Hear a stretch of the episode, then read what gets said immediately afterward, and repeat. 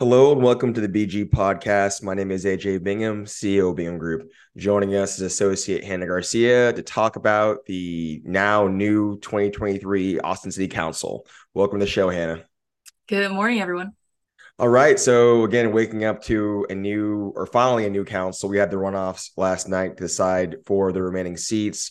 Um, these are all these, these are all open seats in the general election last month. Um, they included the mayor, District 3, District 5, and District 9. Um, so, Hannah, let's start with you. Just any initial impressions? Yeah, I think I was overall pretty surprised by um, just the mayoral race um, and way? how that vote broke down. I think I don't, I mean, I definitely need to check if I'm right on this, but I don't think any Aust- mayor of Austin has ever lost Travis County and then won the still one mayor. Mm-hmm. And so I think that was really interesting just to see. Obviously, it was very, very close. Yeah, I'm looking at it if... now. I mean, I'm looking at just conventional numbers, but uh, you know, and this was a race between the runoff rate election, rather between um, Kirk Watson and Celia Israel, uh, and Watson won by 886 votes. Yeah, so, he um he definitely showed up in Williamson County. Mm-hmm. Um, I was also looking at the data, and he got about um, in early voting, he got about 6,400 mail-in ballots mm-hmm. compared to you know Israel's. I think she got 3,400, and so I think you know that's a huge amount of votes from mail-in ballots. And so um, for me, I think it was very indicative of the fact of that you know older people were voting in this election. Mm-hmm. We saw a number, or at least we, we saw some numbers reported from um, Jack Craver with uh, I think the Austin Political uh, newsletter. Probably getting that wrong, or put it in the show notes. But eventually, um, you know, it was higher rates of even people like in their set. I mean, people there were more people in their seventies voting people in their thirties. Yeah, yeah. Right. So yeah, yeah. I mean, I think that trends well more. I mean, broadly in runoffs. I mean, more engaged electorate tends to be older in general. Yeah. They're more so in runoff. Which was, I think, I think it's also kind of you know we did see a much older electorate this time around. However, you know Zo still we'll get to that. We'll get to that too about just the overall change you know the overall age shift in council too but let's continue. So you know in any event we have a new mayor. Um, i was looking at the, the overall map. I haven't dug fully into it but beyond you know uh, watson winning you know those parts of williamson county just the overall kind of break in the city of austin proper right? Yeah. I mean we'll put the link to the travis county uh, clerks uh, notes or not notes the travis county uh, the map link but I mean, it's pretty divided.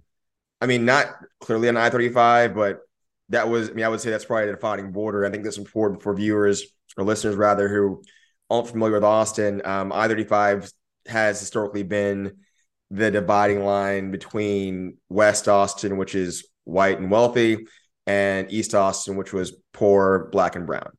And obviously, that's changing now with gentrification and everything else, right? Which is interesting too, right? Because that was historic East Austin by and large. But obviously, for those who've been in Austin in the last 10 years, East Austin it's it's definitely probably as wealthy or up there and as it's getting whiter, right? And but and so that's sort of thing from Mueller, million dollar homes down to I mean, even everything in central East Austin can be million dollar homes. Um, but overall, the dividing line may have been more ideological. To, you know, they're both Democrats, but center left versus more to the left. Yeah, and I, I also think like um, we're seeing you know the residual effects of kind of based off of the map just how the city was built and planned you know over the past 100 years i think after i saw that map i immediately you know wanted to look at the city's 1928 plan mm-hmm. which historically kind of i think was the first like clear factor of the fact that the city was planned and you know all of this stuff was put in to be racist and segregate the city and so looking at the map i was just looking at it and I was like, this looks like straight up segregation. like, I mean, like, yeah. Well, I, I, think about that, right? And maybe that was the case 30 years ago, but I mean, we've, if you go, if you go, I mean, if you've been, if you've lived in Austin, I mean, I've lived here, since 90, I moved here 91, right? My parents did, and I was 8 mm-hmm. but it's not, it's fastly becoming just gentrified, right? Yeah. Yeah. I wonder, I mean, there's still, you know, it's, there's still, it's still you know there's still pocket of black you know you know black and brown neighborhoods over there, but a lot of that history and just the people who live there are moving out or you know one way or another because of tax you know landing or home or home price home. Sorry, what is it? Uh, property tax increases. Sorry, it's uh, seven thirty in the morning. property tax increases or things like that, right? But overall, it's you know there's one. So I'll give you an example, right? District one was drawn to be a um a, an opportunity zone for a black candidate to win, right? Mm-hmm. And that was drawn that way, just taking into account, okay, where you know, where where could a black candidate win based on just the, the black population being I would posit as we go into the later part of this decade in the 2030s, that number is going to go down, right? And we'll see, but you know, so I mean, I think it's that's without, having a lens of where where the East Austin is right now and where it's likely going, right? I would agree. So I don't know if it's more along ideological lines, right? Like less, I mean, East Austin's is Central East Austin and up to like Mueller is wider and richer than it was 30 years ago. And it's only going to become yeah. more that way, right?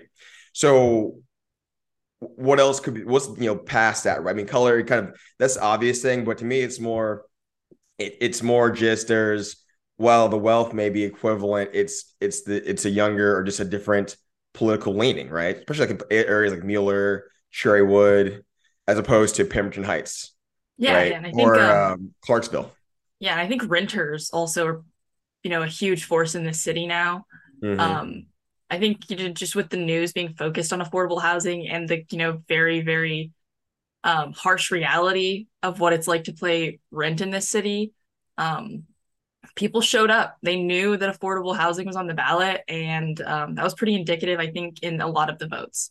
Got it. Um, any surprises in D three?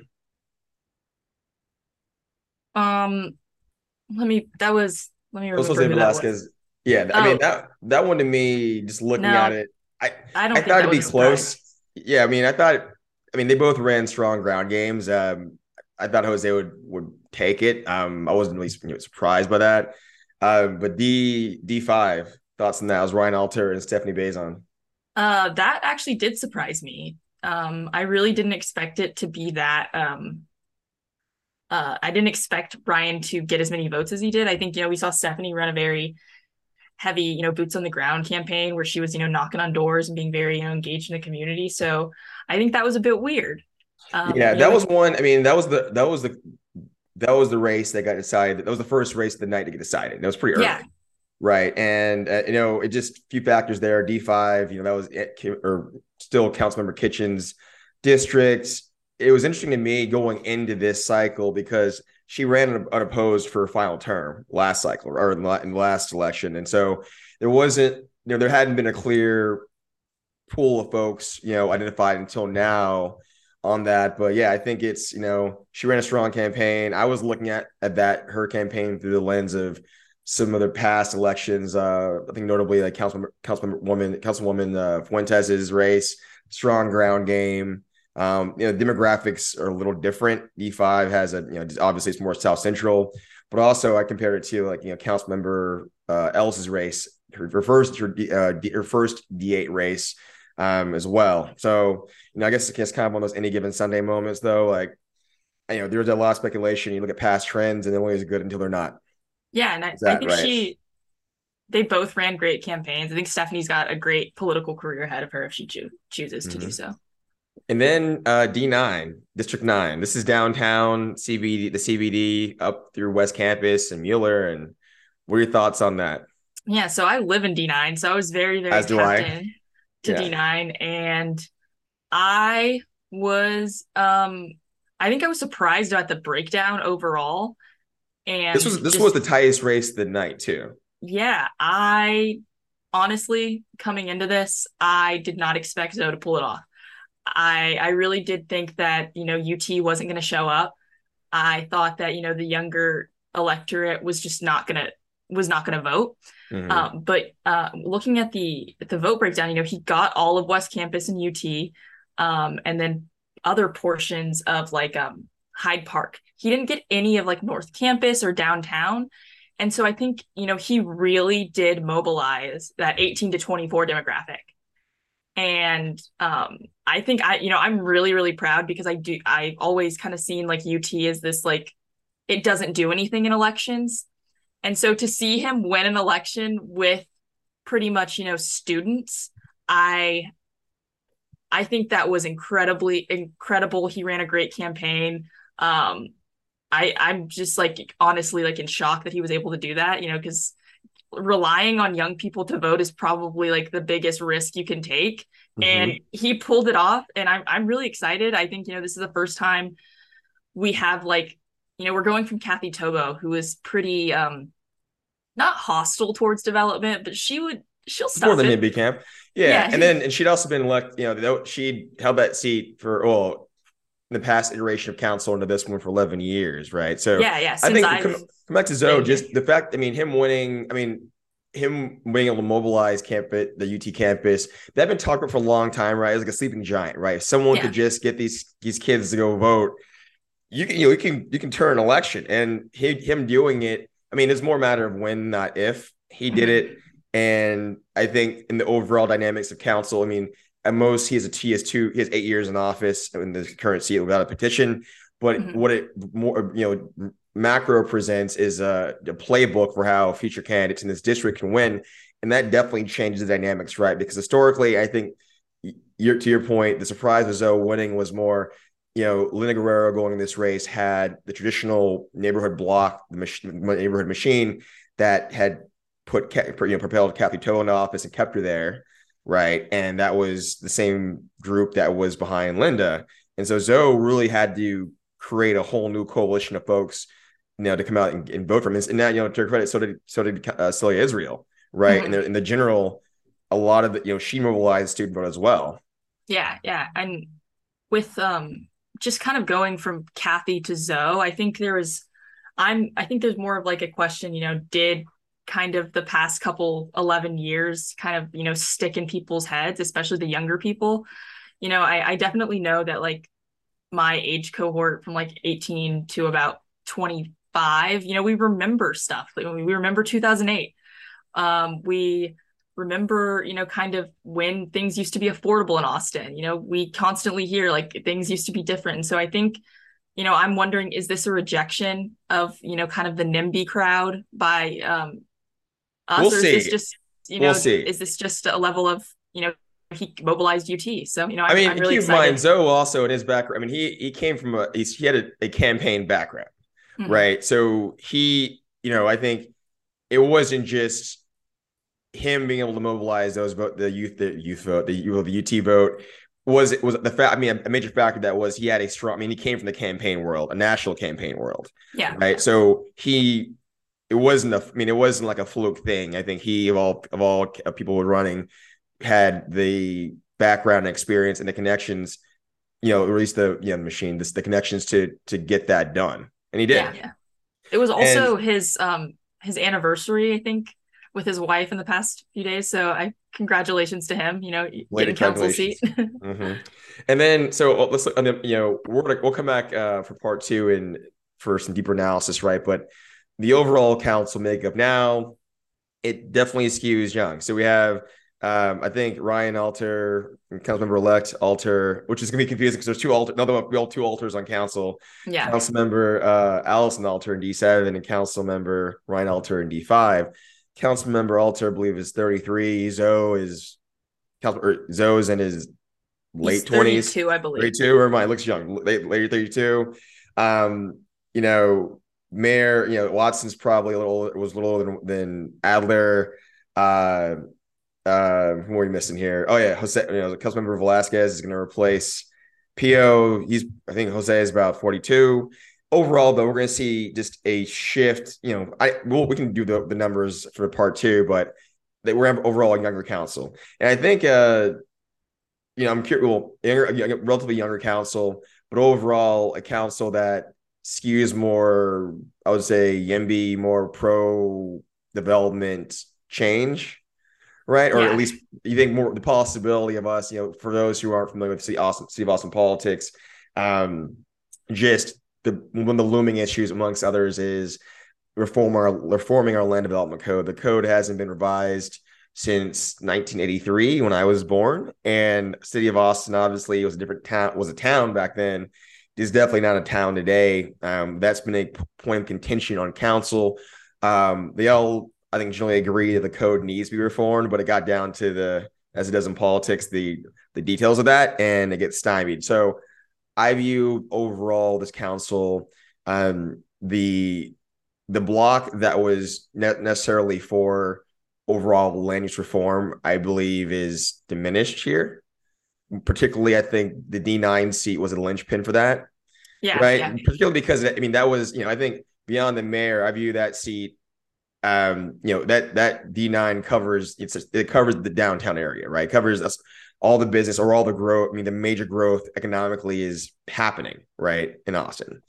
And um, you know, we'll we'll see how that plays out. But I think broadly, the hope is, I am sure from the uh, the uh, the pro development crowd, well, not pro development, the this land reform development uh, crowd, that there's there's hope more than yeah, was no, yesterday. I I definitely am am, am more the like urbanism urbanist yeah the, said the urbanist crowd yes. Um and i i was you know as soon as i heard about zo i was like you know i think it was like nine months ago i was like there's no way. And then slowly he started building up traction and i think um, a lot of us pro development people kind of coalesced around him. And i think you know just the level of like education and care that they handled you know their voters with it definitely helped. Mm-hmm. um and just not being very so hostile towards um EMBs because i know it can get pretty uh divisive. Oh, gonna get dicey, yeah. Well, let's say too, we say pro development. It's not so much pro development. It's just understanding that, and I, I hold this view. I mean, you know, a diverse supply of different kinds of housing, mix or you know, the missing middle, duplexes, fourplexes, is a good thing for Austin, right? Yeah, everyone, yeah. what everyone want can afford. Well, as we know, everyone can afford a single family home, and everyone, everyone wants that. So, yeah, yeah. But we shall see. I mean, I think you know, again, so beyond we'll dig deeper into some some more thoughts on council as we get some coffee in us uh, today. But one of the things on my top of my mind now is staff for all of them. Yeah. So well, at least for the, the new members, right? And also staff moves the current council. Uh, council gets sworn in on January 6th, and then the first meeting, the first work session is on the 24th of January, and the first regular meetings is on the 26th. So between now and then, it's staff time. I think you know everyone obviously the member the people in those seats on the dais are important, but I would posit as equally important are who they have behind them, drive shaping their policy and driving their policy, and yeah, who yeah. they pick, who they you know, and just who they select. I think is um, for those who have any interest or business around council is is of equal importance. The people who are the ones actually voting on these items. Yeah, and I I think um, they've got pretty fast turnaround. Um, they didn't have too late of a night last night, so um, hopefully they can rest up and then get on that. Yeah, if you know, for those who are looking to to work with this council or, or you know work with a council member, now's the time. Don't be shy to do it. I would email these folks. Um, I think most of them, I don't believe, had they may have had. I don't think it was on their mind until they won, which I which I get. So, but now they got a little what a little under a month to get at least a Chiefs pick and then maybe a policy person. So I would uh, get on that if you're looking to work in a council office. I think it's uh you know it'll be it's it'll be it'll be an interesting time. The first it'll be the newest council overall we've had since 10 one. Mm-hmm. And um, sure to be some, I think just the shakeup in terms of the, you know, some, the, some different personalities on there and how they're going to form up will be interesting to watch as well. Um, and we'll be watching obviously. So, anything else to add for part one? Um, no, I think it was just overall um, with low voter turnout, I was still pretty surprised by how the you know kind of everything shook out. Yeah, we'll get more on the, voter, the voter voter turn as well because I think overall it ended up being what's twelve, like maybe twelve percent, if that. Yeah, it was less than fifteen.